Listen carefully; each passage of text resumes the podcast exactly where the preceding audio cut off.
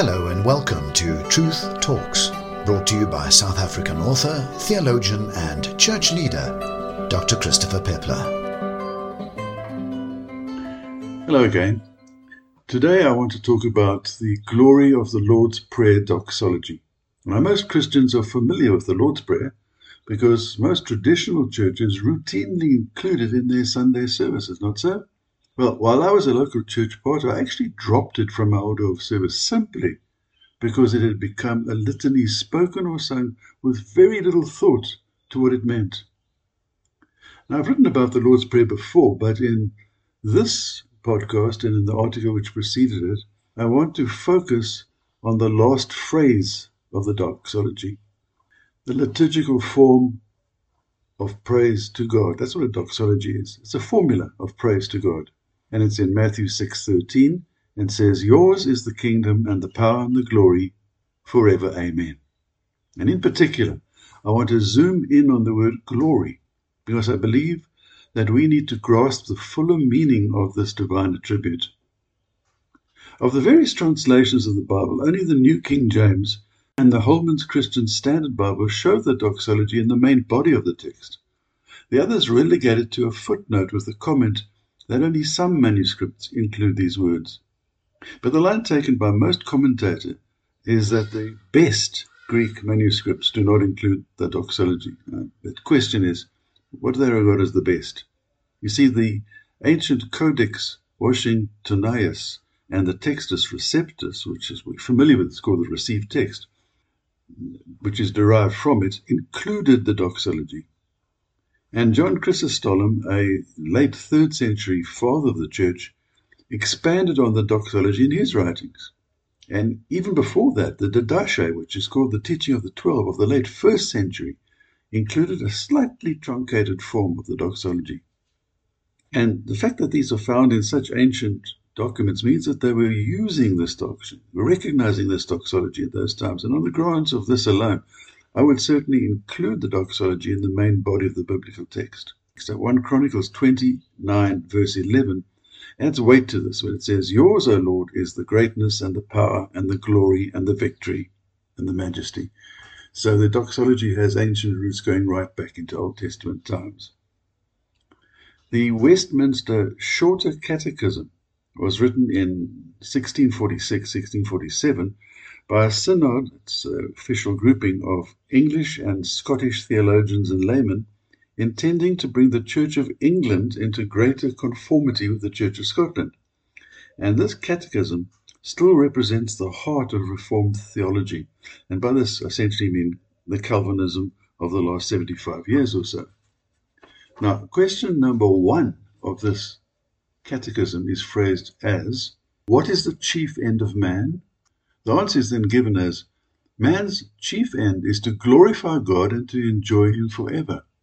And I suppose a more modern, modern way of phrasing this statement would be the purpose of man is to glorify God and enjoy Him forever, right? Well, for me, this begs the question how do we then glorify God?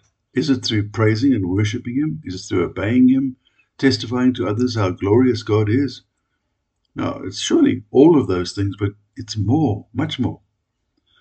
Certainly, my understanding of God's purpose for all people is that we should all come to know Jesus, become like him in this lifetime, and help others to do likewise. And I'll explain later how I connect this to glorifying God. This is how we glorify God by coming to know Jesus, by coming like him, and by helping others to do likewise. But behind the Reformed statement of the purpose of humanity is, I suspect, a implied contention that we glorify God most by submitting joyfully to his meticulous control of our lives. And of course, this would only be sincere if we believed this core Calvinist doctrine. And I don't.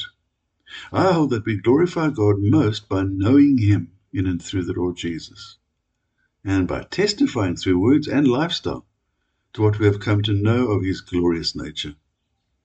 God's glory has more to do with his nature than the manifestation of his presence. On the Pentecostal charismatic end of the spectrum, teachers commonly understand the glory of God as his awesomeness or even as the radiance that issues from him. And yes, God, of course, is awe inspiring and, yes, radiant. Yet I doubt that this describes the actual essence of his glorious nature and being. A key scripture that sheds light upon God's glory is Exodus 33, verses 12 to 23. It reads as follows Moses said to the Lord, You have been telling me, lead these people, but you have not let me know whom you will send with me. You have said, I know you by name, and you have found favor with me. And if you are pleased with me, teach me your ways, so that I may know you and continue to find favor with you. Remember that this nation is your people. And the Lord replied, My presence will go with you, and I'll give you rest. Then Moses said to him, if your presence does not go with us, do not send us up from here. How will anybody know that you are pleased with me and with your people unless you go with us? What else will distinguish me and your people from the other people on the face of the earth? And the Lord said to Moses, I will do the very thing you have asked, because I am pleased with you, and I know you by name. Then Moses said, Now show me your glory. And the Lord said, I will cause all my goodness to pass in front of you, and I will proclaim my name, the Lord, in your presence. I will have mercy on whom I will have mercy, and I will have compassion on whom I will have compassion. But he said, You cannot see my face, for no one may see me and live. Then the Lord said, There is a place near me where you may stand on a rock. And when my glory passes by. I will put you in a cleft of the rock and cover you with my hand until I have passed by. Then I will remove my hand, and you will see my back, but my face you must not see. now, this account is very well known and mainly self explanatory. However, here are two things to think on. One, God's response to Moses' request, Show me your glory, was that he would cause his goodness to pass by. And the two words that he used to amplify this goodness were mercy and compassion. Therefore, surely the central idea here is that God displays his glory to humans through his goodness, mercy, and compassion. Two, human beings cannot fully experience the manifestation of God himself in the physical realm. His appearance is described as the sun shining in all its brilliance, Revelation 1.16. And we all know that we cannot look into the physical sun without blinding ourselves. So, in the Exodus event, God spared Moses this sort of damaging experience by covering him up until only the afterglow of his presence was visible. In the heavenly realm, we will be able to meet with God face to face. But we cannot do this in the present physical life. You cannot see my face he said, for no one may see me and live. But Jesus is the manifestation of the glory of God, and we can see him and live. You see, in this world, we just cannot behold God's glorious presence. Yet we can see him indirectly in his goodness, mercy, and compassion in and through Christ Jesus. However, this has never been enough for materially obsessed humanity. So God incarnated on earth as Jesus of Nazareth, who said, Anyone who has seen me has seen the Father. John 14 9. Yes, we can see him indirectly through his goodness and mercy and compassion, but we've always been like Moses from the earliest days saying, Show us your glory, Lord. Show us yourself, Lord. And here comes Jesus of Nazareth. He says, Look, here I am. If you've seen me, you've seen God the Father. I've written a book on the nature of Jesus uh, and spoken about it so many times. But just in case someone is reading or listening to me for the first time, then please just consider the following. Jesus is the image of the invisible God. Colossians 1 16, 19 it says, For God was pleased to have all his fullness dwell in him. For Christ and in Christ all the fullity, fullness of the deity lives in bodily form. That's in Colossians 2 9. And then in Hebrews 1 1 to 3, it says, In the past, God spoke to our forefathers through the prophets many times and in various ways, but in these last days, He has spoken to us by His Son, whom He appointed heir of all things, and through whom He made the universe. And then the Son is the radiance of God's glory. See it? The Son is the radiance of God's glory and the exact representation of His being.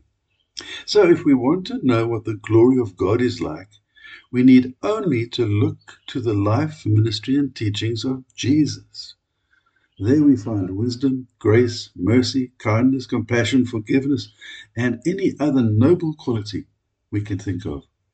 Divine glory in bodily form. That's what we find.